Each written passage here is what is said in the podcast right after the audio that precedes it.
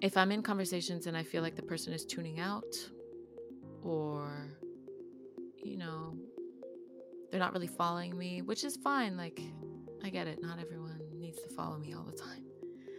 Um, I really do trail off. It's kind of like my own thinking becomes less clear if I feel like you're not clear on it with me.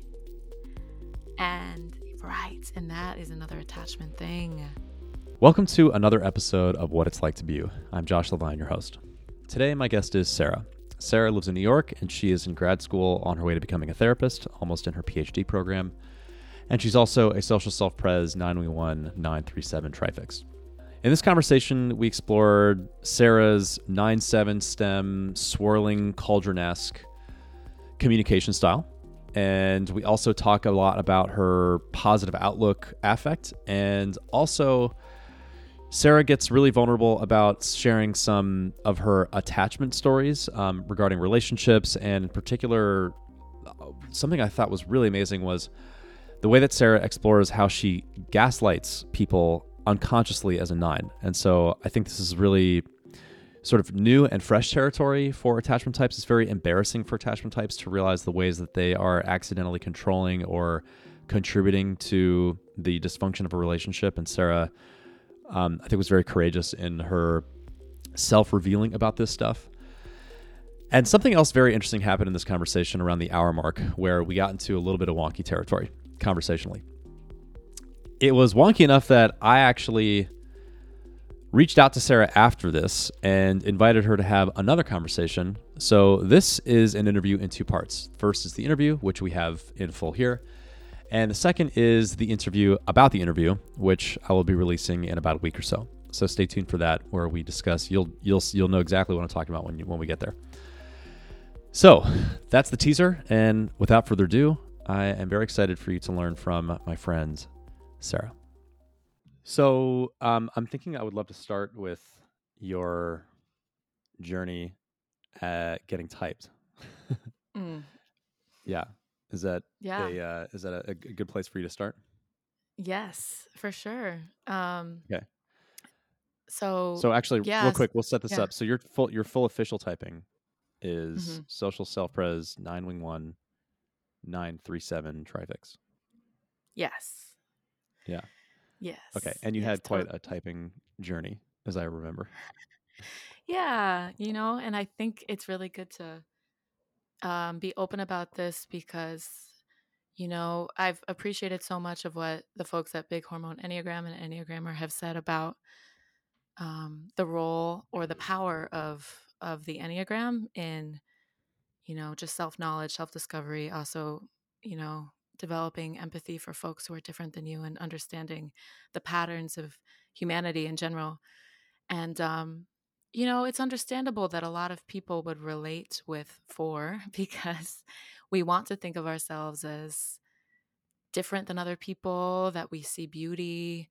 Maybe not everyone wants to think of themselves this way, but I, I certainly think that that's why a lot of nines relate with four, right? Where it's like, mm-hmm. you know, I'm I'm different than everyone.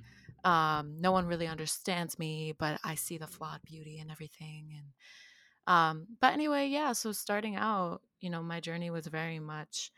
It was you know middle of the beginning of the pandemic. Let's say early 2021. I was in Uruguay or Uruguay or Uruguay. Um, I had an English teaching job out there and um, also a long term relationship out there. And I just felt like very far from my family and like, where was this relationship going? And what do I do in life? And I've always um, really enjoyed typology, uh, but none of them have really stuck with me. You know, MBTI didn't really, or Myers Briggs didn't really stick with me um, until I found objective personality, OPS, right? That that is a oh, whole. Oh, I didn't know you started that's... there. Okay, yeah, you started. okay, or yeah, not that you really started there, started, but then you kind of yeah, yeah, totally. Being you know yeah. knowing the folks at Big Hormone Enneagram and Enneagrammer and the Facebook group, everything. I mean, these folks are just voracious for, and and just so open to different tools of understanding and they have we have like this perspective that every tool has its own power and has its own utility and no one is necessarily better or worse than the other but just different types resonate with us including Mhm. astrology including modern psychology i mean the quest of understanding yourself and where things come from and why other people do the things that they do is such a noble quest and it's so beautiful and I love this group for spending and your podcast and everything for spending time. But now I'm just going to stop like being like, wow, everything is so amazing. Um, but you know, I knew of like Myers Briggs, like, yeah, you take the test, or I took the test in high school, like INFJ bitches, like, yeah, like, blah, blah, you know, whatever. Um, Mhm. but then, you know, again, I was in Uruguay, let's say early 2021. I was listening to a YouTuber who I followed, and she was just like, oh, yeah, I'm Enneagram 9, whatever. And I'm like, Enneagram? What is this? I Mhm. hadn't really heard of it until I'd say this was I was either late 2020 or early 2021. And so I go researching and I fall into a hole. Like I really this is really resonating with me. I'm really liking how the different types connect. It doesn't feel as boxy and as separated as Myers-Briggs. Um even though, you know, that was just my own conceptualization of Myers-Briggs. Uh but yeah, and so I go the first thing I think I am is a 2, right? Mhm. I'm like, Mhm. "Oh, I'm definitely a heart type." Like, "Yes, I have to be." Um, and I knew about, you know, how the Enneagram organized itself, the the body, heart, mind. That was really interesting. Didn't quite know about the object relations perspective on the triads yet and all of that. Sure. Mhm. Um, but I was like, "Oh yeah, I might be a 2." And I'm like calling my mom from Uruguay. I'm like, "Yeah, I'm such a people pleaser." Yeah, like for sure. Mhm. Like, oh, like yeah. And then, you know, I'm calling her and saying that as I'm like baking a cake for someone else, you know. Um, and I'm like, yeah, I must be this. And then a few days later, I'm like, but there's a line to four. Like, what am I for? And this was just when I was like feeling more sad for whatever reason that day. I'm like, oh, like no one understands me, Josh. Like no one. And and so that day I thought I was a four, you know. And so then I just gather more tools for like to reaffirm my preferred guess that I was a four, right? Hmm. Um, and I even joined like this remote group up in, I mean, most of the folks were in Canada, like older, wonderful people in their 60s and 70s, just like reflecting on the Enneagram. And I was the youngest one in the group. And they affirmed me th- that I was a four. We also Okay. did some inner child work and stuff like that. And it was lovely. I Mhm. mean, whatever. Mhm. So I come to Enneagrammer yeah. and um you know, I had found it through Big Hormone Enneagram podcast because I was just looking for Right. more podcasts. I was listening to Enneagram and Coffee, like the Ian Cron podcast, you know, Mhm. and I, Mhm. w- I was just feeling, you know, I, I consider myself spiritual and I'm still working that out, but I had early, you know, experiences with Christianity and Catholicism that kind of made me want to repel a little bit from their Mhm. podcast. Um, and I just wanted to see what else was out there. So I come to Big Hormone Enneagram podcast, right? It has like this satanic appearing logo or Right. podcast cover. Uh, I'm still trying. I still sometimes look at that. I'm like, what the fuck is that? Um, Me too. yes. I want to get the origin story on that. Um, everyone, all the podcasts are like in all caps. It's like there's just like sex, sex, sex everywhere. X, sex, blah. Mhm. And I'm like, mm, what is this? Right? I'm like, ooh. And so I listened to it. And you know, if anyone anyone here who's listened to the Big Hormone Enneagram podcast, I mean, it's just like a group of friends talking, which is hard to get into, but then you keep listening and you discover what each voice, like who that person is. And and Mhm. then I really enjoyed, you know, listening to it. And then I found um the Facebook group. And if Yeah. anyone wants to go into the Enneagrammer Facebook group and search my little name, um, just search Sarah or like not a four, whatever. Um, and uh, you want to see my very first cute little post that I believe is from like January 2021. It's like, hey guys, Sarah here. I'm a four. Um, you know, I wanted to activate my line to one and like put action Mhm. and energy into meeting people. So here I am. Um, and so I log off. You're right. so cute. and so I log off Facebook and I'm like, okay, I did it. And then a few hours later, I log on and I have like a million notifications. And I'm like, what? People are really active on this Facebook group. You know, Facebook is kind of dead and Right. dying in some ways. Right. So I didn't expect that. And, you know, a bunch of people were commenting on the post being like, oh, he- Just oh, to be clear, you're- there were like yeah. over a hundred comments on this post, as I remember. I mean, I don't know if you logged back in the next day and there were that many immediately, but right now there's probably like 127 or something like that, really. or something like that. I mean, it's a, it's a lot. Yeah. You know and i want that to be something that people look at if if they're struggling with my struggle like if, if we Yeah. have the same struggle you know because and also um, just to be yeah to be really clear too, like so you announced that you were four, and then Right. and then you got uh, pounced on, and um, yeah, and so the group basically slapped you around a little bit and said, actually, no, you're not a four, and Right. you argued back a little bit too, right? So that I just want to set that context.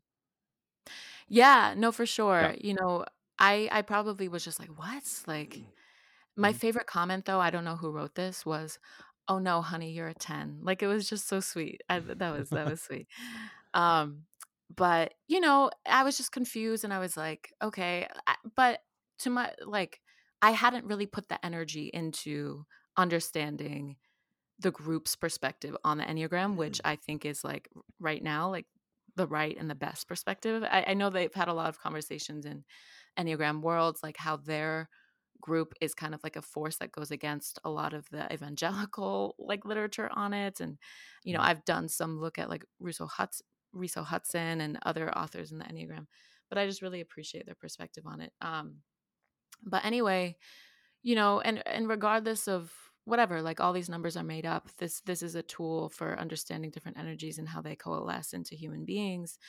Um, but regardless, this tool and like being typed as like nine three seven has really helped me understand some aspects of myself that I didn't want to understand. You know. Um, Yeah. I have a question for you. Yeah.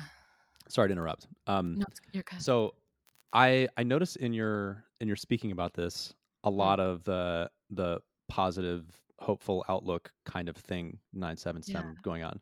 yeah. But also yeah. remember that it was kind of uh, annoying. It was frustrating. It was difficult to go through the experience. I mean, you actually did get slapped around a lot in that group, and Totally. it was it was a I mean it was an event, right? It was like an emotional event for you event to get for sure. to get retyped For as a nine, not a four. And my recollection is that you Mhm. you you you fought back a little bit or a lot of it, and then and then you sort of disappeared for a while, and then you came back and you and you posted again that actually you were like, Yeah. "I'm sorry, everyone. Like, okay, I see it now." Yeah.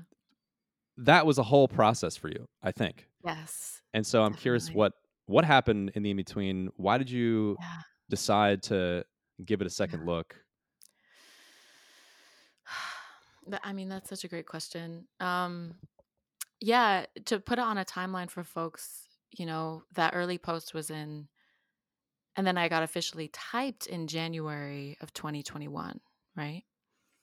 That was when I had just gotten back in the States from Uruguay, like five or six months earlier. I just started Mhm. grad school. I was in a relationship that would end up like being a really terrible relationship. Um, terrible in the sense that there were were really harmful dynamic between us. Um, so that was January 2021, and then I I believe I came back with that post in May 2021, apologizing and saying that I saw things differently and this and that. Um, Yeah. so that's a good yeah. So that's a good you know four or five months there. Sure. Um, yeah. which is not even a lot of time in this process of working with the Enneagram, you know. Um, no, I agree. Mhm. Right, right, right, right. I know you've talked about your own process and everyone else in the group, you know, they've worked years with the Enneagram. Um, but yeah, so during that time, this was what it was. You know, I felt like I was being ganged up on. I felt like I was being bullied on a Facebook group. Right. Did not want to feel like that.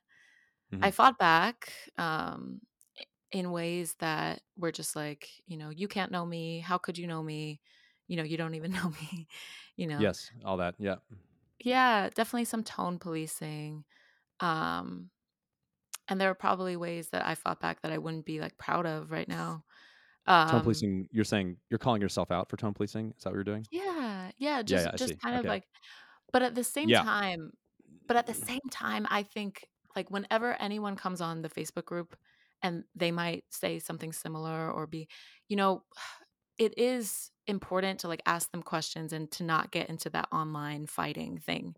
I think that that can be a downfall for everyone involved and that just brings vitriol and and kind of like bad feeling. Um and not everyone comes back from it like I did in my shining colors. Um no, Mhm. but um so during that time you know, I was just really motivated. I don't know why. Maybe it's like my line to three, but also my three fix. I just feel really motivated to prove that I am competent in some way. Like that has been my entire life. Um, you know, three being a competency type. Uh, If you want to trace it back to my entire life as a kid, you know, and we we'll talk about this later too with some of the topics we have on the docket. But as a kid, you know, I was always taller. I'm I'm quite tall for um, a woman. I'm like five ten. I was Mhm. always taller and, and bigger than everyone, and you know, um, you know, I had more fat on me, and and in elementary school, I was terribly bullied. Like I was bullied like shit, and and you know, then when I got twelve or thirteen, whatever, um, I had a growth spurt and I thinned down and I Mhm. remember this one woman, this adult saying to me, it's like someone stretched you out like a rubber band. Or, you know, my my fourth grade teacher, fifth grade teacher asking me, "Oh, Sarah, what are your diet tips?" Like everyone knows, like the early 2000s, like diet culture, and still like thinness is still revered as like the paradigm of beauty, and that's problematic in its own ways. But you know, I really wanted to hold on to that because the world looked at me differently, very much like in that discourse of the summer I turned pretty. Um, Hold on to what specifically? The what the did you want to the hold on to? the The thinness, the thinness. The people thinness. right, I see. the people Yeah. Yeah. The way people yeah, are seeing you now as. Yeah. Yeah. Okay. right. And hmm yeah, if if you fit into these boxes for beauty, people know that and they treat you differently, you know. Sure. Um, and so what did I go on to develop? I went on to develop anorexia. For sure. I mean, in a lot of ways that was my way of again like organizing chaos 911 um but very much just trying to be the apple of society's eye you know? You know being competent in that arena and i proved to myself i could do it by that growth spurt right? Like i proved to myself that that could be something that i could do as a kid you know i, I remember feeling pretty sad and pretty um, left out. But then, you know, when I saw that that could be possible for me, I held on to it. And and not to say like my enneagram journey with with enneagrammer is like me developing anorexia. No, I mean that's not a perfect uh, comparison, but a lot of my life has been okay. But I can make myself into your image. So let me try. Like I can do it. Like I swear. Like I can do it. Yeah. Um, so there was definitely some of that coming through of like wanting because this group seemed so cool and everyone knew what they were about and all the things I said before about why I admire the group. I definitely from an outside perspective was maybe like let me join the cool kids. Let me like do that. Let me But Okay. then, you know, yeah. But then obviously like through you know your own work with it, through meeting people, through really doing the work, um that actually starts to become like a lot of the time the three is thought of as having like this uh like it just does its heart just is outsourced to whatever the society tells you know it it should be and what it should be for. But the challenge a lot of the times for the three and i've heard you talk about this josh is actually understanding where your values lie you know and what is important to you. Um Are we frozen? No, we're not. Uh, this is my listening face. Okay. Sorry. Okay, okay, we're good. no, I've got I've got that before. Okay, so um, Yeah. I want to I want to jump in here and 'Kay. make a, a couple observations. So first, Hmm. it's just the the style of your speaking is so um interesting to watch because it's kind of like it's like it's almost like I experience you as swirling around in like an inner cauldron of associations and they and they sort of like sp- spill out um in this in this kind of swirling connected way. Yeah and it's kind of like you know the topic that we're exploring is your typing journey. And we've we've gone to uruguay we've gone to your eating disorder we've gone to um Right. it's just there's there's this really fluid um associative way that you kind of pull things together. It's this like tapestry you're you're weaving. And there's a lot of individual threads to pull out from that. I'm curious to i think the eating disorder is really fascinating and Mhm. uh, i know a lot of people go through things like that so I'm curious to dig into that if you're if you're willing Yeah. Yeah. But- totally. just to just to tie this loose end on the typing journey so the you originally thought you were four you got typed as a nine and you came back Mhm. around to realizing that you're a nine and by the way everything i just said about your speaking style is nine-ish right especially that nine seven Yeah. stem i think Nine yeah. seven. Yeah. yeah yeah yeah Yeah. And I might add to what you just said, not only Sure. just a nine, but but a sexual blind nine. I was like, Hmm. fuck you all. I was like I was feeling Oh, that- like very much. Yeah. ah that contributed to you feeling not seen because It felt like a- uncool. just uncool Yeah. okay right just like not juicy you know just not anything not Yeah. interesting which which is which is a myth that you know that podcast talks a lot about. Yeah anyway but Right. So this is a really interesting point too, from in terms of the way that identifying with type four, like the psychological function that serves four and nine, mm-hmm. because the idea mm. of I- identifying with a type that all the books basically say I feel I'm special right is is a way of nine sort of um, localizing themselves or fantasizing about a more located sense of self than they unconsciously really have. It's kind of like putting an anchor in something. yes Yeah. And also there's the sense that I mean I think I think so many nines and just generally attachment types relate to not being seen of there's more to me than you can see. There's I, Right. I no, not not feeling understood and all that kind of stuff. And so when when type descriptions of four foreground that as the thing, then it's very easy Mhm. to glom onto that. yes So, um, so you have this history of an eating disorder, which is Mhm. serving the psychological function for you of um, helping you feel in control of your attractiveness, yes Yeah. and and then learning that you're sexual blind on top of that. mm-hmm. right? Um, and Yeah.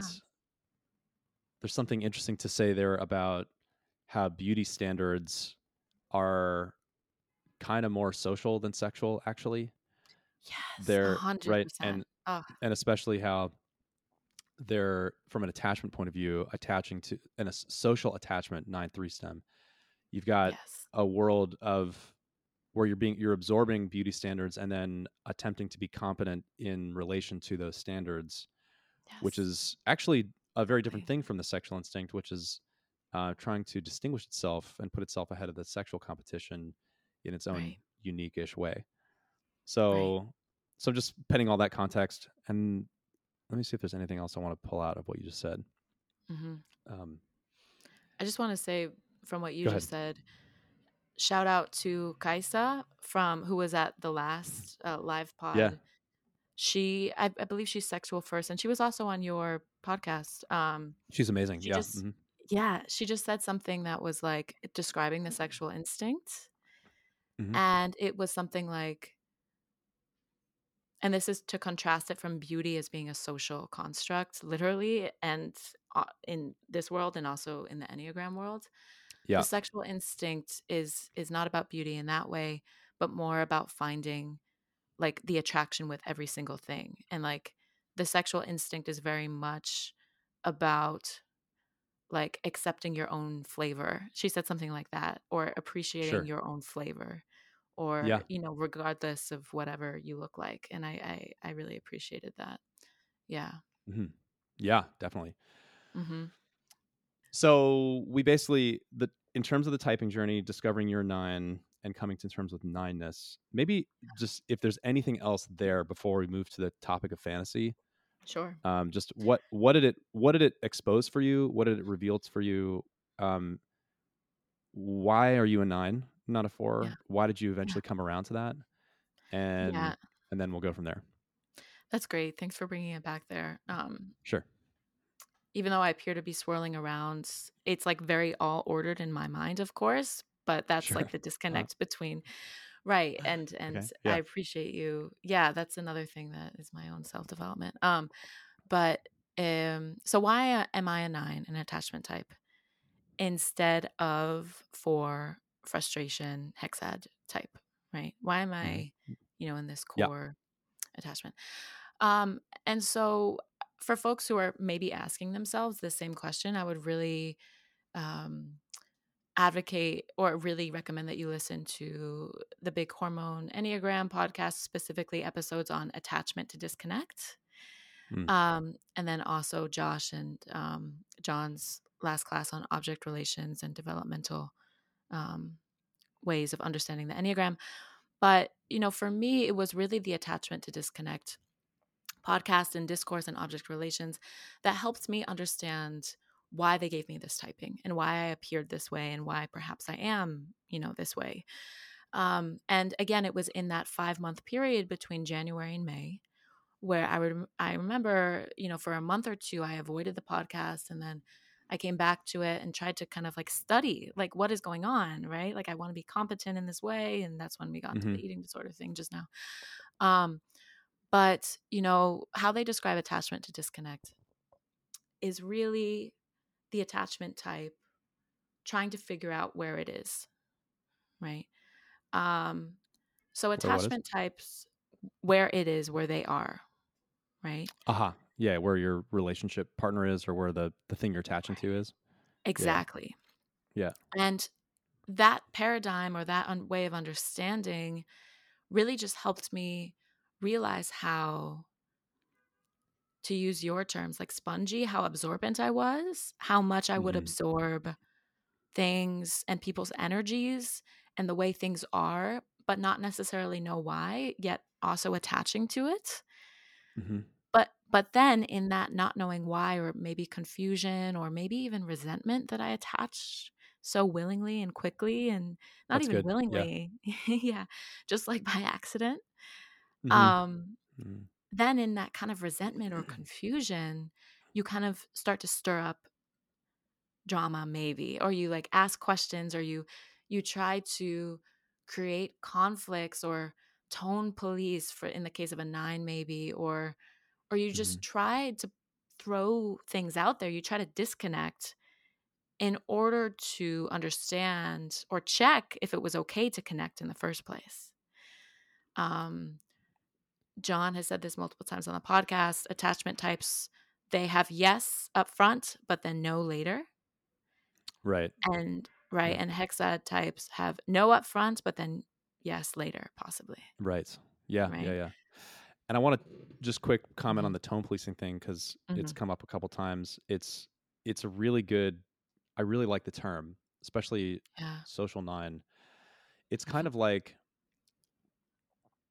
what you're doing is like, hey, I'm trying to attach to you, and um, you are now serving the psychological function for me of giving me comfortable, Yes. reliable holding.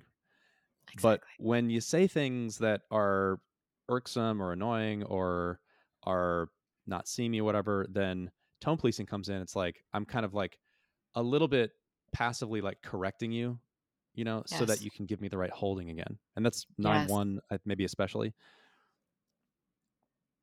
100%. Yeah, and head. even Yes. Mm, yeah, even even yeah. just to concretize that in an example, I mentioned already, you know, during, again, that five-month period of, you know, It was a January and. May Yeah. Yeah, it was. Mhm. Um, you know, I mentioned that I was in, you know, a relationship that had a lot of harmful dynamics. And it was very much that. It was me attaching to this person. I'm I'm pretty sure this person was a Hexad type. I would guess a Kyle. Kyle, a core 8. Okay. Um, So so that's that would eight, be three, six. 863. Yeah. Yeah. It, Yeah, okay. something like that. And I was very much attaching to him and we shared kind of like this um were very attracted to each other. Um maybe there was like awakening of sexual and and just like, you know, melding and all of the things that come with sexual. Um but he, he fundamentally repulsed me in a lot of ways. We did not share the same beliefs or values about life, about politics, about anything. He thought my friends were dumb. He thought what I did with my life was stupid. He would insult me all the time. Wow. And Okay. you, you know, and and that may, maybe we we were just not for each other, right? But in a relationship, you know, with someone that you choose to be your partner, you know, there are some things that you have to that you can, you know, negotiate and maneuver, but if you fundamentally do not share the same values, like that is going to be a problem that haunts your relationship forever. Um and and you know, th- that relationship was very much me attaching to him because of the attraction and because he was a no before a yes and I was a yes before a no, right? Me Mhm. wanting to it it was like, yeah, I pinged everything against it. Like I organized my life against him so quickly. That relationship was very quick, right? That's a that's an excellent phrase there. Yeah. That you Yeah. your life around him. Yeah. Yes. But Mm. it was the most volatile, hopefully, of my life, the most volatile relationship and Mm. I b- became like the uglier side of my nine and he probably became the uglier side of himself even though of course everyone has redeeming qualities just because it was like there was this bond that we had but ultimately that bond was not compatible and we would find we knew that on some level but it was just like the surface attachment to disconnect that I was always trying to do and then his rejection his you know and me it was just yeah we don't have to get into it but Sure. that very very much showed for me kind of like that attachment to disconnect of just wanting to find issues of of just wanting why did I want to give myself so completely to this person early on but then resent him for it and not even know why it was happening why where am i? Like what are my values like what what is important to me? Um and so that was a really stressful time and and maybe um you know through that and listening to attachment to disconnect the object relations maybe that's why i ultimately came back to the facebook page in may and that relationship ended in june. Um just feeling open to a part of me that I didn't really want to see. Yeah. Wow. Yeah. So that is a really, really vivid example of attachment right there. Just your entire Yeah. relationship pattern there. And it sounds like, you know, in the last few months of your relationship before it officially Mm. ended in June, Mm. that five month period was, it sounds to me like shifts in tectonic shifts in your inner world where certain patterns were causing you to sort of fall apart internally or Yes. certain cracks were happening that were introducing Mhm. questions about what am i doing how and and the really what's the right way to put this as a triple attachment type myself i experience a lot of grief and embarrassment about how much i've outsourced to other people Yes. and how much I I didn't I haven't t- I didn't take in various relationships responsibility for my part in it and how much I just wanted the other person to show up differently for me without hundred percent really saying anything or without or just consistently adapting myself and always feeling like I could do something more as opposed to just all that organizing my life around other people. Absolutely. right And so right coming to terms with that, it's like, wait, all this resentment and anger I felt towards you, I actually now have to take some ownership over. Yes That's a very difficult thing for attachment types. And so I'm wondering, like, in terms of all the cracks that formed in your inner world, the new Enneagram insights around dis- attachment to disconnect started falling through and Mhm. had a Mhm. place to land in you. A hundred percent, a hundred percent. And you know, I think that really does dovetail with what I meant when I said um it made me realize how much of a fantasizer I was. Mm. Okay. Yeah. Be, and and maybe even more with that like seven wing.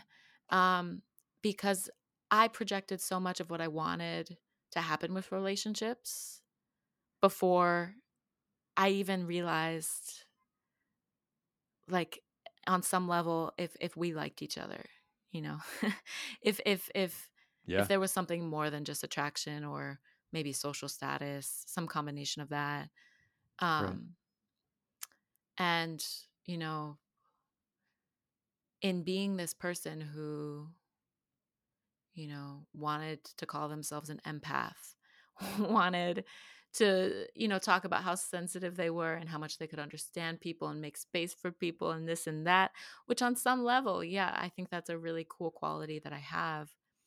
But i think i became so sure in that with other people that i didn't question it in myself and in my own relationships. And you know one of the so being a body type the body center one of the core emotions that has been identified in that center is anger right?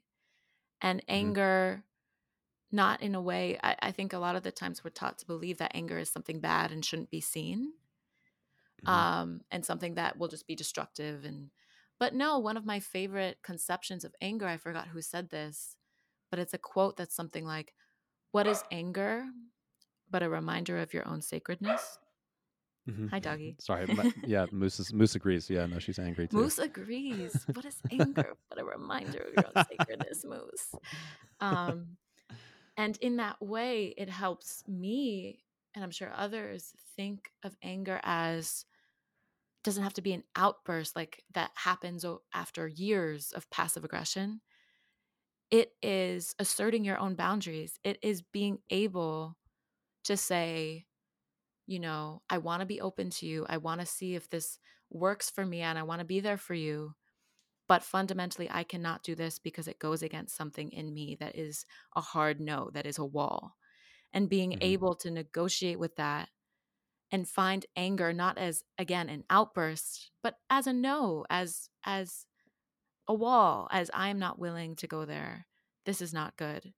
Um and so a lot of that nine and and um this journey has been kind of connecting with that but also understanding that you know the qualities that you know we were just talking about in 9 7 or in attachment types they can lead to their pitfalls and they have their shadow which which which what which is what we were just talking about but there are also they exist because there are also so many beautiful and wonderful things about them that help make the world and what and what it is. Fantasy is incredible.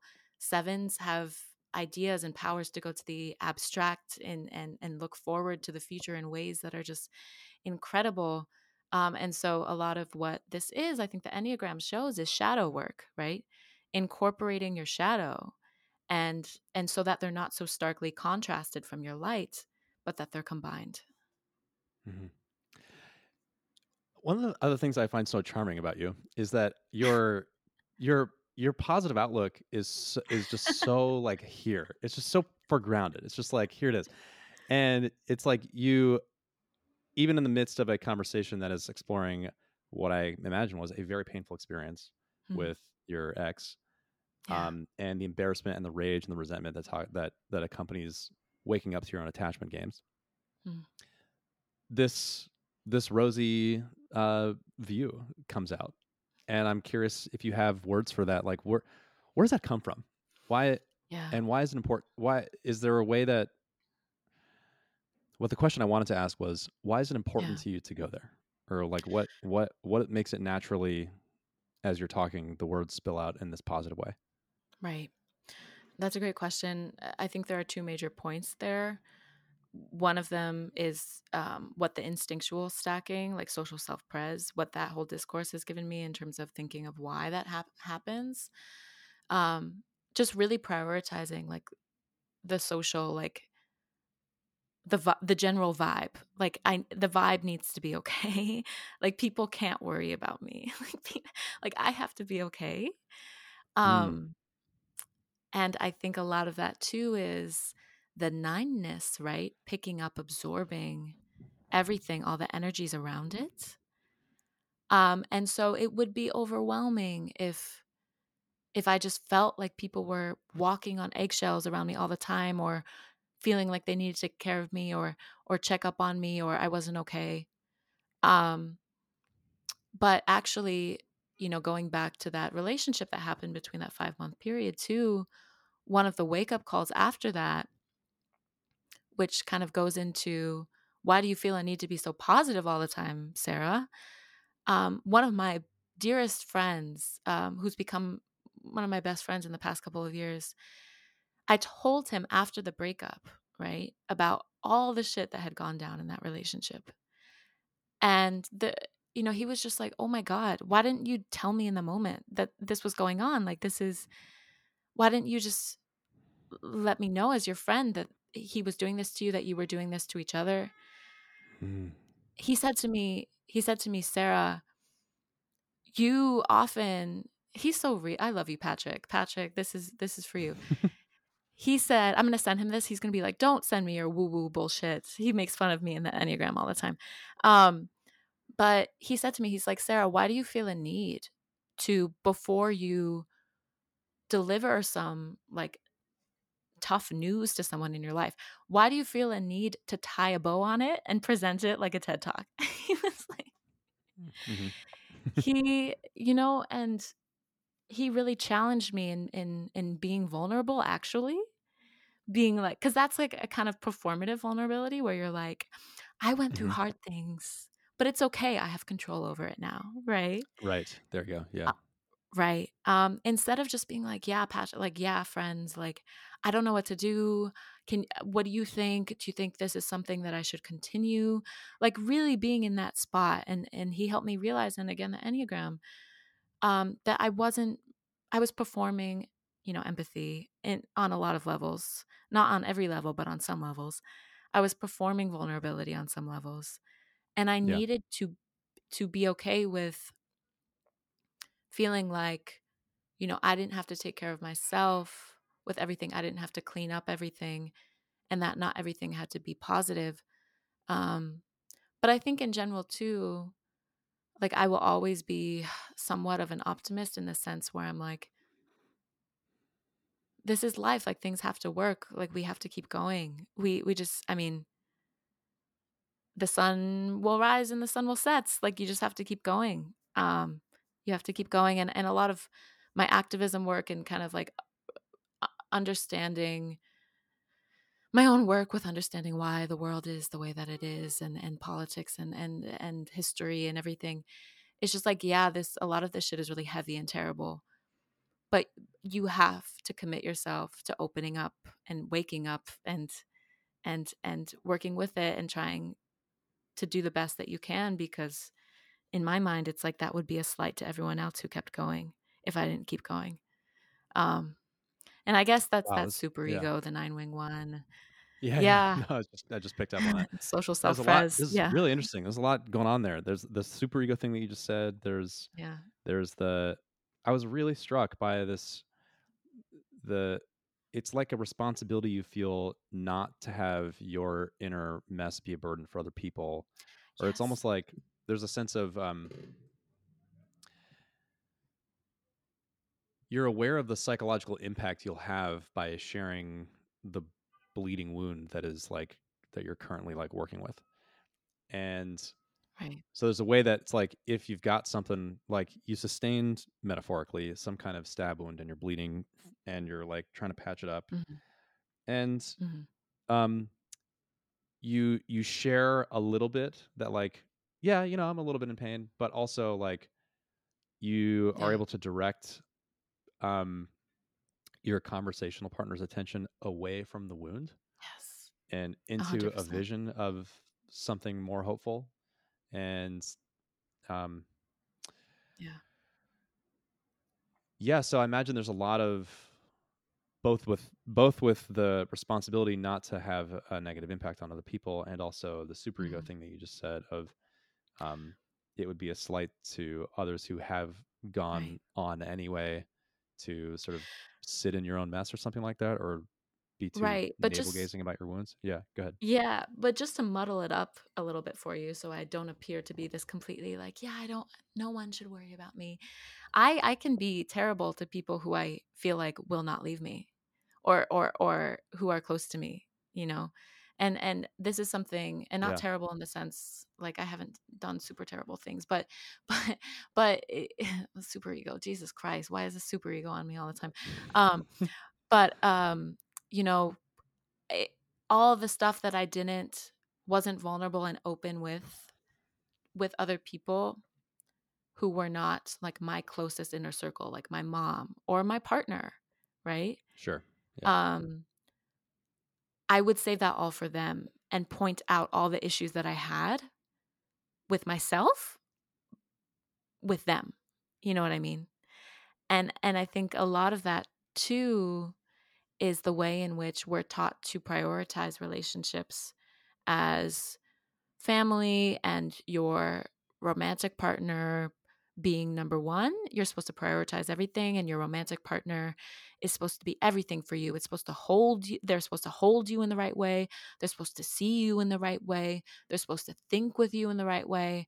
And while it's important that, you know, there's uh, like this person is important for you and it's important that you share again a lot of values and that you care about each other that you work on the relationship i mean depending on what type of relationship you want to have but also sometimes all of that social dynamic if you spend it too much on them you don't save any with your friends and you you end up having very superficial friendships right where it's just like maybe you go out a couple times a month and you just like talk about things maybe you joke but you're not actually holding taking part in that holding of each other or seeing of each other or calling out you know the other person if you think they're doing something wrong or or they need to to do Mhm. something else um and so i think it's not it's not like i was always like oh no one needs to worry about me but i would hoard that for the people who i felt were closest and should like be holding me and should but but i needed to develop some of that in myself too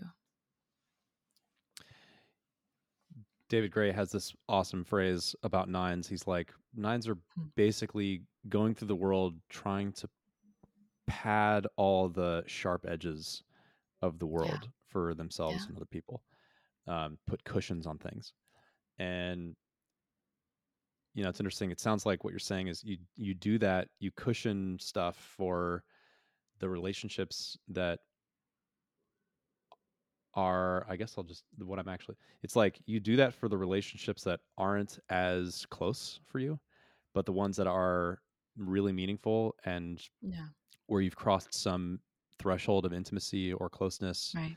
or something like that then right. the you're willing to take the pads off sometimes but then because of the imbalance there's like the pads come off too much or there's a way that yes. um yeah. when you take the pads off in an intimate relationship or a very close relationship like the one with your mom, it's it's another bid for having them hold you in the right kind of way because they should be doing it. Right. Yeah, I mean it's classic like what is that whole thing? Like um like the Freudian concept of not sublimation but deflection, right? Like Okay. the the whatever, like let's go back to the 1950s. The husband who works on Madison Avenue in advertising comes home from work and he had a, a rough day at work and so he's kick, he's taking it out on his dog and he kicks the dog, right? Mhm. very much of that variety. Um, and a lot of that has taught me too. Like I, I would always be like,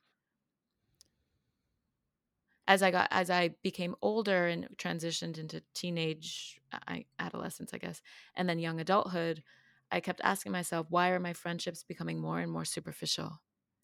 And it's because I was kind of hoarding, letting the pads, you know, be a little bit sharper with my family and with that that intimate relationship.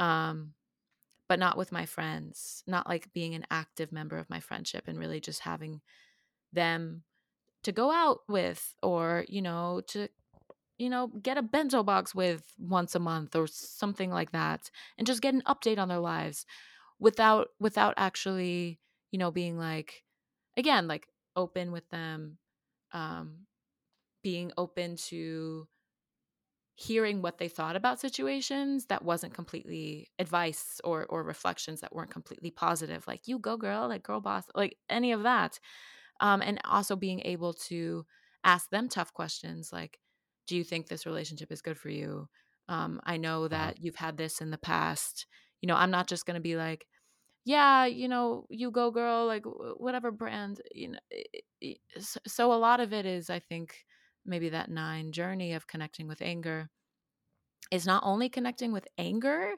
but spreading out that anger to not just your important relationships or to not just Yeah. those certain relationships where you go home and kick the dog, but with every relationship. That this is tracking to me in a deep way. There's, I mean, social first, nine three, which are two very adaptive types. Mm-hmm. Um, it's almost like, and, and I relate to this. Um, it's almost like there is some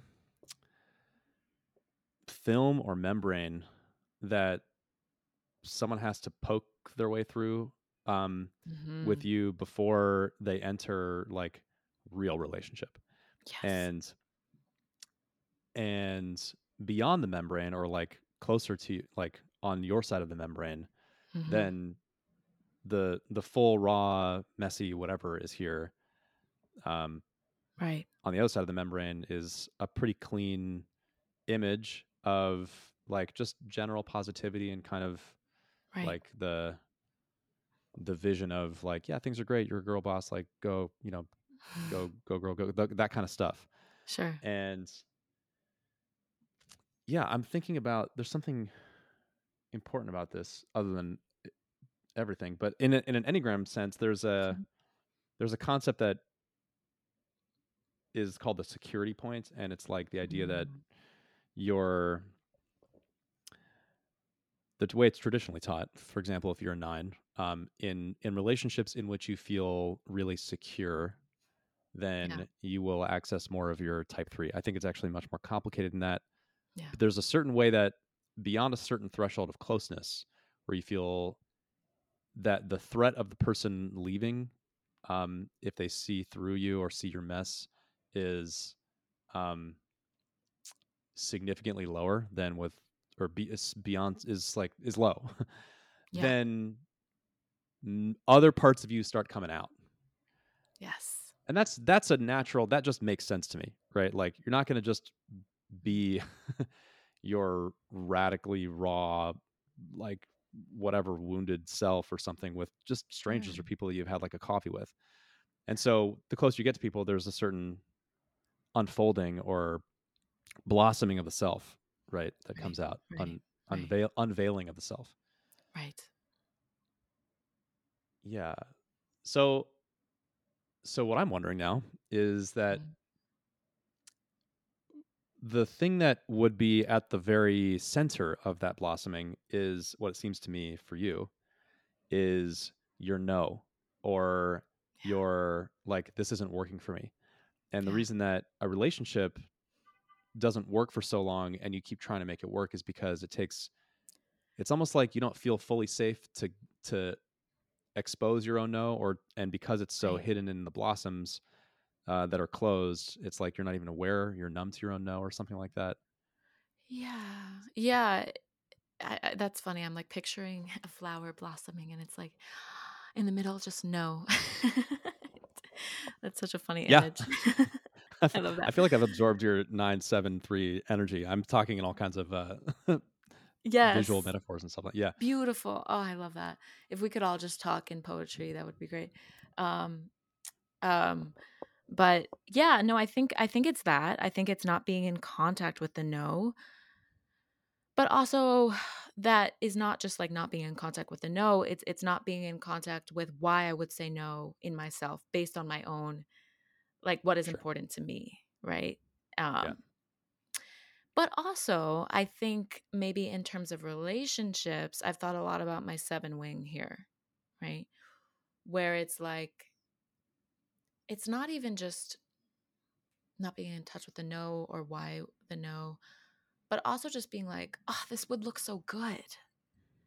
This would, I, I, I love how our life looks together. I love how this looks. Mm, Like, you know, that's the fantasy right there, right? It's like, yeah, and that does sound like, especially yeah. seven to me. I agree. That seven fix.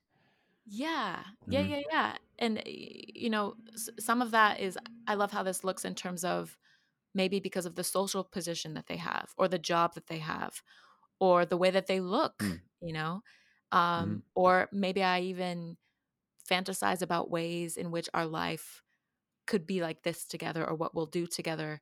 But that is sometimes it happens so much in my mind, Josh, that I don't even realize what I've thought or what we've actually talked about. Wow. And that is something that I've been trying to reel in in in in, in many different ways. Um but it's it's that kind of sadness where it's like you didn't fulfill my vision. I I had a whole vision of how this could go and it's just not going like that. You know? Mm. Um and so I think a lot of that too is is connecting with the here and now how things are actually going instead of looking forward at the future um, because if not you, you know you're just going to build a house of cards in a lot of ways um, and that's really painful for me to connect to because i don't think of myself as a superficial person josh i don't Uh-huh. you, you know um, Yeah. but it's been a lot of that yeah I'm thinking about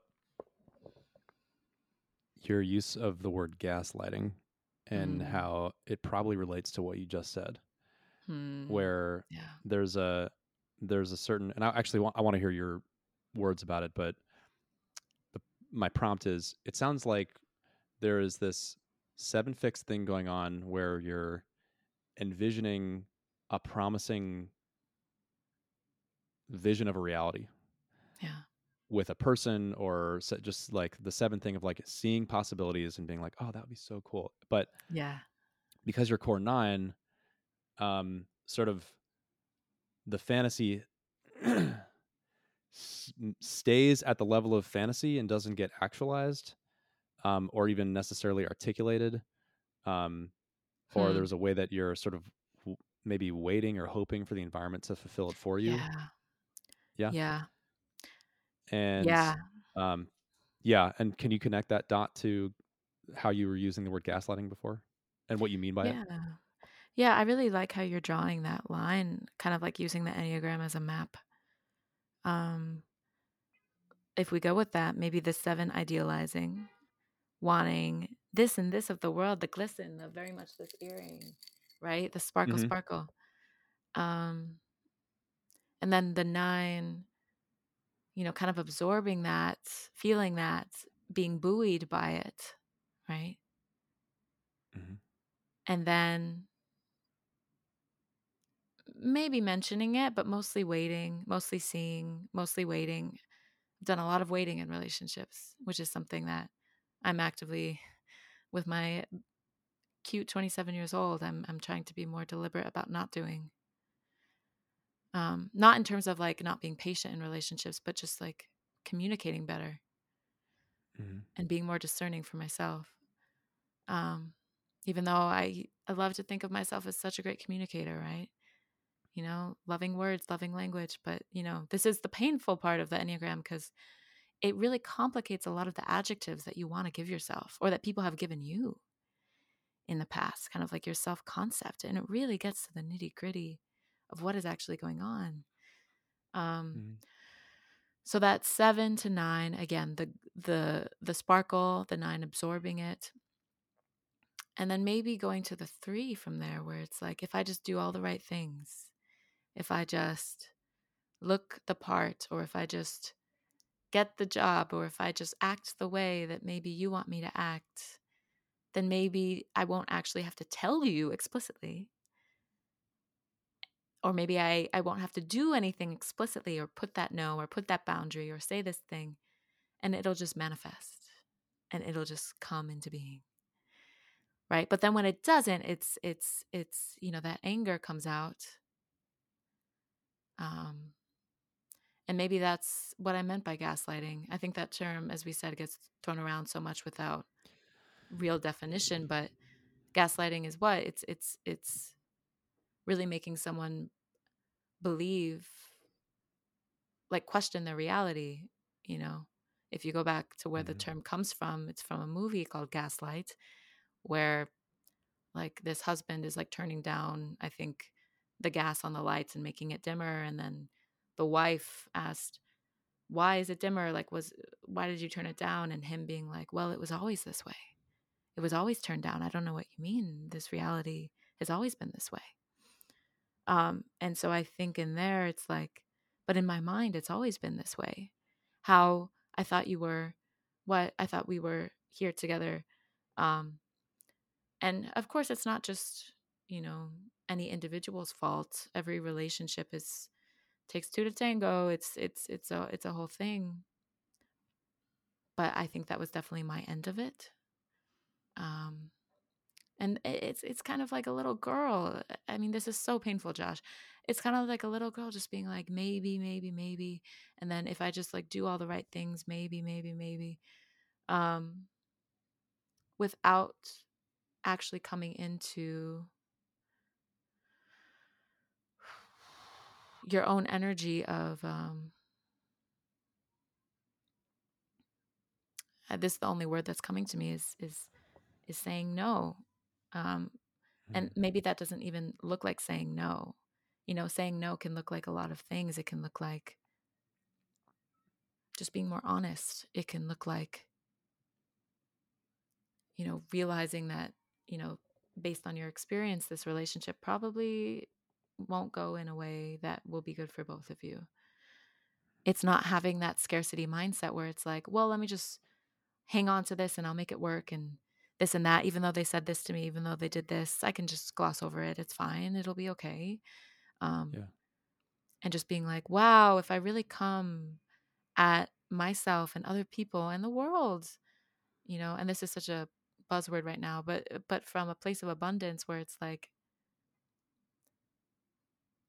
there will be enough you will be able if you're here and present and honest with yourself and other people and with vulnerability and with your growth and with your love and with your care and you don't try to hide things. I've done a lot of hiding and, and lying josh that i i didn't even know where it came from um Sarah, then I have a things will be okay. Yeah yeah yeah.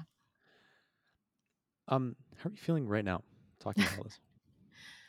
i feel um i i've been feeling our conversation is kind of like a piece of music like the rhythm and the Mm. the harmonies and kind of like the crescendo and the decrescendo like i've been feeling it very much in that way and um really interested in the energy of it. Um how am i feeling? I'm feeling i don't know. I don't i don't have Yeah. like a big word. There's an ambulance outside. Um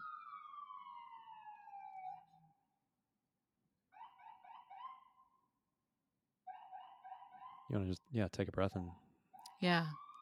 see how you feel. yeah.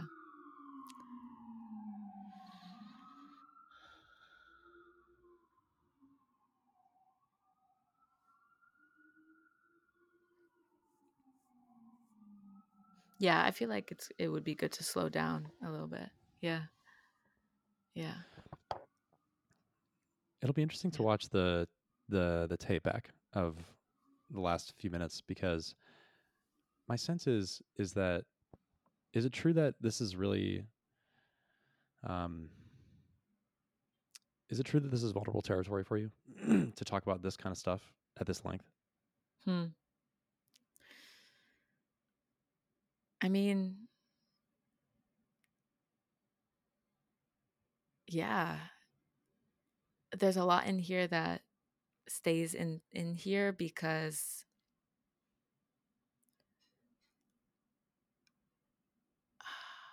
I don't really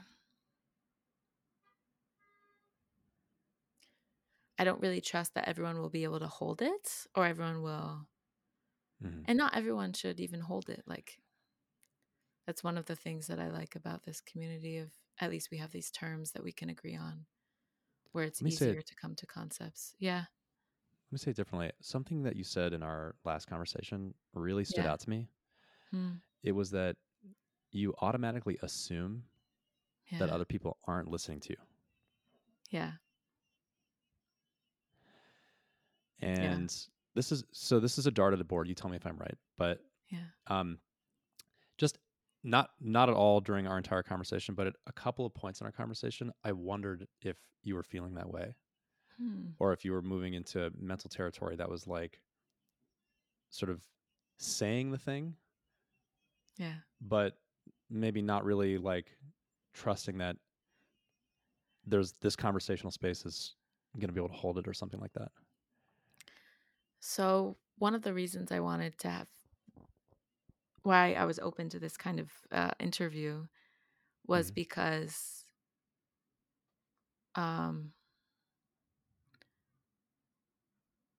well am, are you still hearing me? Is things I just I got am. a weird message. Yes. Okay, okay, okay. Yeah, yeah, Um yeah. one of the things I mean, I I feel like I trust you. Just just based on I Mhm. mean, we you and I have only met once, but but just by being in this community and seeing the other, you know, interviews that you've done, I mean, I reached out to you because I was like, I really appreciate the ways in which I guess for lack of better word, or maybe this is the best word, you hold and you guide and you direct and this is your podcast and you you know how to do things and so I I never really felt during this conversation that you weren't listening to me um, or that I wasn't being held in the way that I wanted to. Um, because I have that background knowledge of you. Mhm. But I think in everyday interactions, what often happens, and which is a real point of frustration for me, is that I can sense, and I didn't know where this was coming from until kind of recently. If I'm in conversations and I feel like the person is tuning out, or, you Mhm. know, they're not really following me, which is fine. Like, I get it. Not everyone needs to follow me all the time. Um, I really do trail off. It's kind of like my own thinking becomes less Mhm. clear Right. if I feel like Yeah. you're not clear on it with me. Right. And right, and that is another attachment thing. There you go. Yeah. That right, that is another mirroring thing where it's the less you seem to believe, even if you're actually listening to me, but some people don't really give the nonverbal, like, uh huh, mm hmm, mm hmm. Mhm. The less you seem to be listening to me, the more, like, the less clearly I think, the less clearly I believe myself. Right. um, yeah. And so, kind of my antidote to that so far has been giving a shit and knowing exactly what I'm talking about, which means research, which means knowing what you're talking about, which means taking the time to actually believe in things and understand where you stand in them. right. Um, and that helps me practice in any conversation, whether or not this person, whether or not I feel like this person are- is listening to me, that I can be clear in my thinking. My experience of you right now um, versus like 10 minutes ago is that I experience your presence a lot more saturated here. Hmm. Like I experience you as connected to yourself. Yeah. Yeah. Um, the reason I stopped and asked how you're feeling is because I guess I was feeling that I wasn't sure if you were feeling connected to yourself. And around Mhm. the gaslighting conversation, Mhm, there were mhm. some pretty powerful things that you were saying about it's like a little girl sort of Yeah. hoping and wishing for a certain reality Yeah. and then basically attaching to that and then and then the gaslighting thing just so i really understand it i mean i think what you're saying is that you've you've held on to that reality or to that to the fantasy as your own kind of inner reality without actually checking in with reality but then asserting the fantasy onto others as like wait i thought this was what we were doing the whole time Yeah. yeah Yeah. It's it's it's like that. It's something like that. Mhm. For sure. what's happening for you right now I what I'm thinking of this is exactly why one of the things that I admired so much about your podcast of you asking like these questions that are like piercing, but I didn't of course anticipate them to happen to me in the way that they're happening right now. sure Um my fear in this moment is that I have come off as like inauthentic. Mm, mhm. Uh, and one thing that I've been thinking of and um, is how much that leads to a lot of what we were talking about the resentment, the anger, the embarrassment, the shame in attachment types. uh-huh Um, but also how that might lead other people to view attachment types as fake or, again, inauthentic. But Mhm. how it's really not. It just feels like you're trying to facilitate the human interaction. It just feels like you're just trying to be a social being. And that's painful, right? Because I I have an image in my head of someone who is an attachment type who you can't really track where they are. There's like, like this this this like shine of like this empty smile, uh, uh these vacant eyes, mm-hmm. this like you know hollow heart. And I think I want to see both the beauty and being able to be flexible like an attachment type and to reflect and to be all the social things that an attachment type can be. yeah I want to admire that and not see that as inauthenticity, but also realize how it can become inauthentic and that can lead to a lot of pain and that can bring a lot of sadness. hmm And so, and so the inner work, you know, and all the terms we were talking about with the Enneagram, how it allows you to see your patterns, but maybe, maybe it will help you prevent you from completely entering into the shadow of them, from completely, yeah. you know, becoming the worst possible versions or, you know, not as good as you can be, not as whole, not as not as full of a human being as Mhm. you can be. Which also allows you to have fuller relationships, have a fuller existence, probably a much better existence and a much healthier and kind touch on this earth. Mm. Um, yeah i, I want to respond real quick to the Yeah. authenticity point you're bringing up because I, so i love what you're saying that it just it just feels like sort of always that you're just trying to facilitate a human interaction. And Yes. um, you know, the word authenticity is it's a pretty charged word in a lot of ways. Yeah. And there's a potentially a kind of evaluation or judgment in it around, you know, am Mhm. I being authentic? Am I not being authentic? All that kind of stuff. And there's sort of a time and place for it. But maybe my what I'm pointing to or what I noticed in you is that there are and this is this is too stark of a polarity to paint, but I'll just give you the poles so you have a sense. Like there are moments where you have the um the positive outlook and the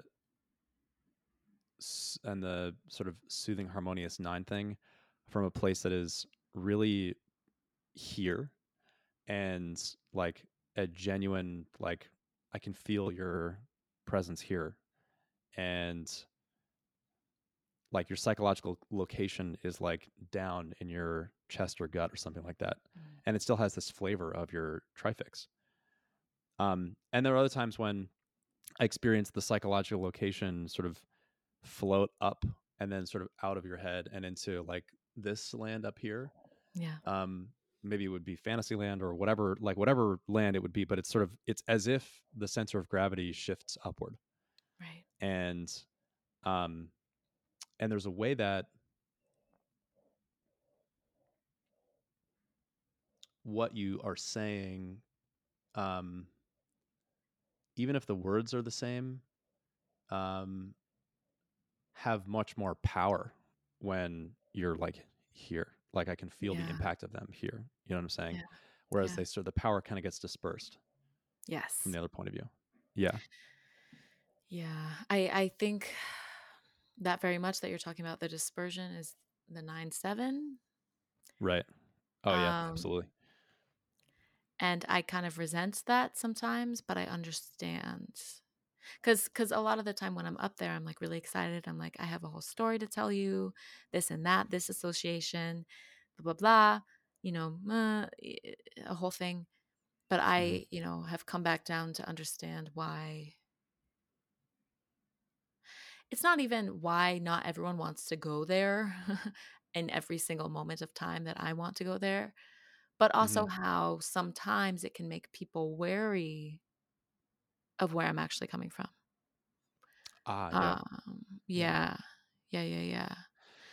so the or the thing about automatically assuming others aren't listening to you is Yeah. just so i mean that's just so profound to me that statement and and it strikes me that you tell me if i'm right um it it it's almost like the way that you stay in the conversation or in interaction with someone even though you're assuming that is by dispersing and going into this upward space as opposed to Yes. really occupying and inhabiting yourself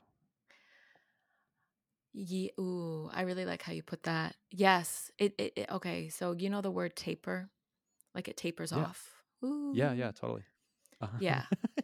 Yeah. Yeah. yes i like your sound effect ooh. Uh-huh. Yeah. But Yeah. it's going up. Yeah. yes Yeah. right Yeah.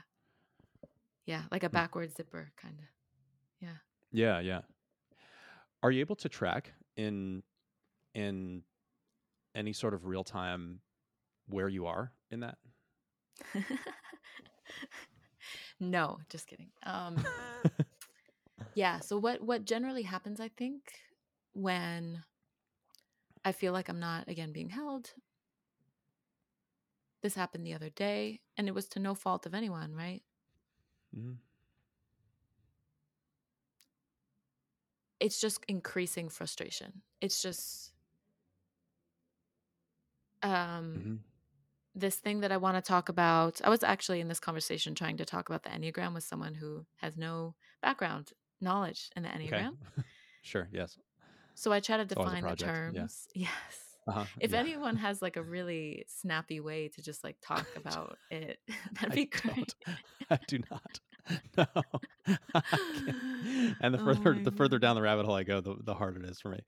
I know. Yeah. So maybe Yeah. on some level you feel this too. And that's why I feel like you're listening to me in that there there were some times though where there was a little I felt a ping of anger, Josh, where he Mhm. was Yeah. oh, where you wanted to redirect me.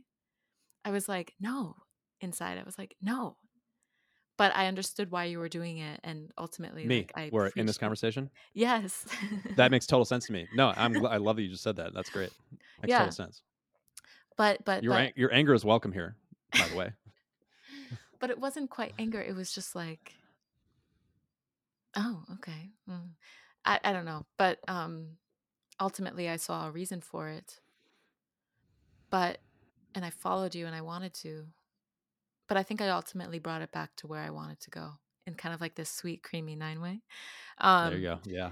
Um, Yeah, there it is. Like let me just go around your little maze, honey. Uh-huh. Okay. Uh no, just kidding. Um uh-huh. but uh what was I saying? What were we talking about?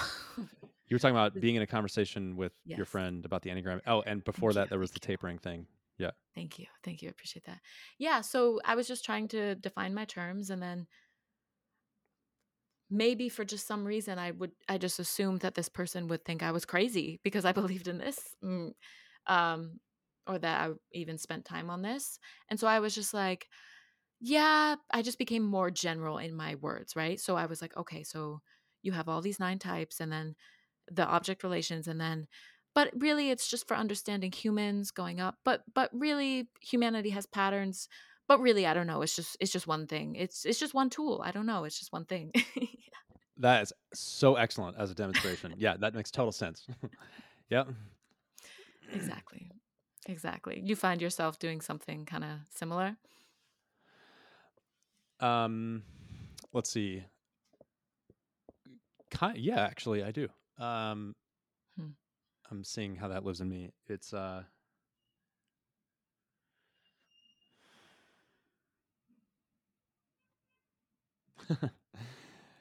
this is a problem actually that I would love to start f- working on a solution for, but it's Hmm. because I'm so deep in the enneagram, and because it is it so much of my worldview yeah um, is flavored by the enneagram and there's all this terminology now and there's a way that as a social attachment type i it's like i it's like i want someone to be on my same page but i'm afraid of asking them to do the heavy lifting of like getting in with the terminology just getting and so i try to sort of meet them where they're at build a bridge from my inner world to their inner world but the bridge is like 90% me going to them and 10% them coming to me and but in the process of doing that i feel a little bit like ugh, i feel annoyed or frustrated or like i'm becoming less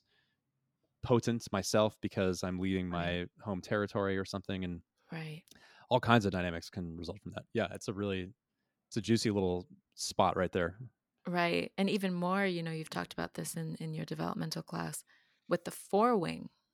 Maybe there's even some disgust that you are, you know, Oh, yeah. extending yourself so much. It's not the people you to. that's good that's Yeah. good yeah that's right yes Yeah. you got it Yeah.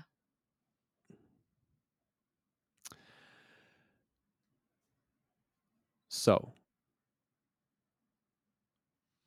where are we? Where are we? Um, Do you know what's happening to me right now, Josh? no, what's happening to you right now? I'm feeling pain that this is like ending. I don't know why. I I, I think Oh, yes. yeah, I think Mm. there's a lot of melding that I do and like fusing with things that I do. hmm And when it has to end, it's a little painful. Um Yeah, I because it just feels yeah, because it just feels like I melded with it a lot. I don't know. Um but I love this anyway, point. yeah. I love this point. I love this point. It's um.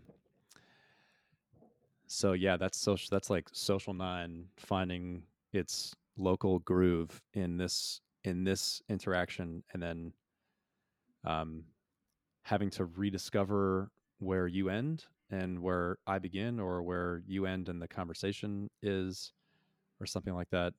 Yeah. Yeah, Yeah. something, something, and it happens with most things that I feel like, like with movies or with just really good conversations like this one. It, I don't meld with Totally. every conversation, right? But Yeah, yeah. um, yeah, any place that you feel like you meld with, you know, it just it's a little bit aw, but okay. Yeah i relate actually. Well, as a triple attachment, I when I was a kid I, in high school, I used to I used to stay way way late at school because I Mm. would have I would be having conversations with people. I'd go and hang out with my physics teacher. I'd play basketball. Nice.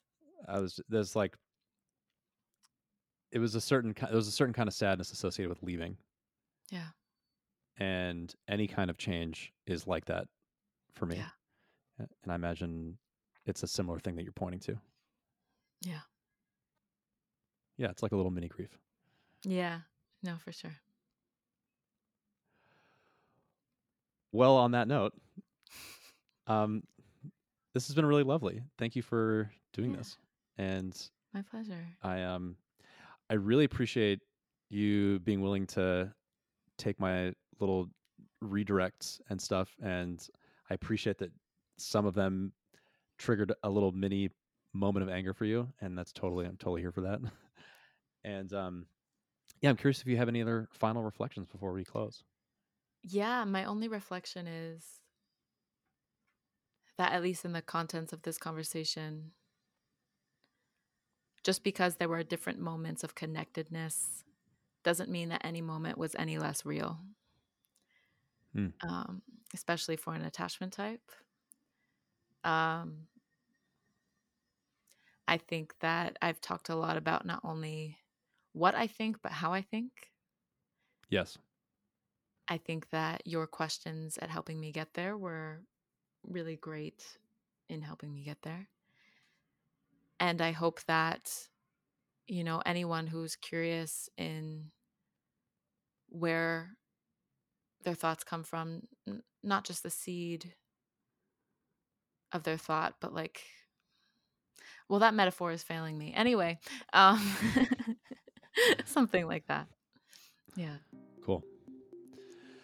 Well, um, really, truly, I think of these interviews as a as a kind of act of courage, and you're being willing to expose yourself and be at the mercy of my questioning is really, I really appreciate it. So, thank you. mercy.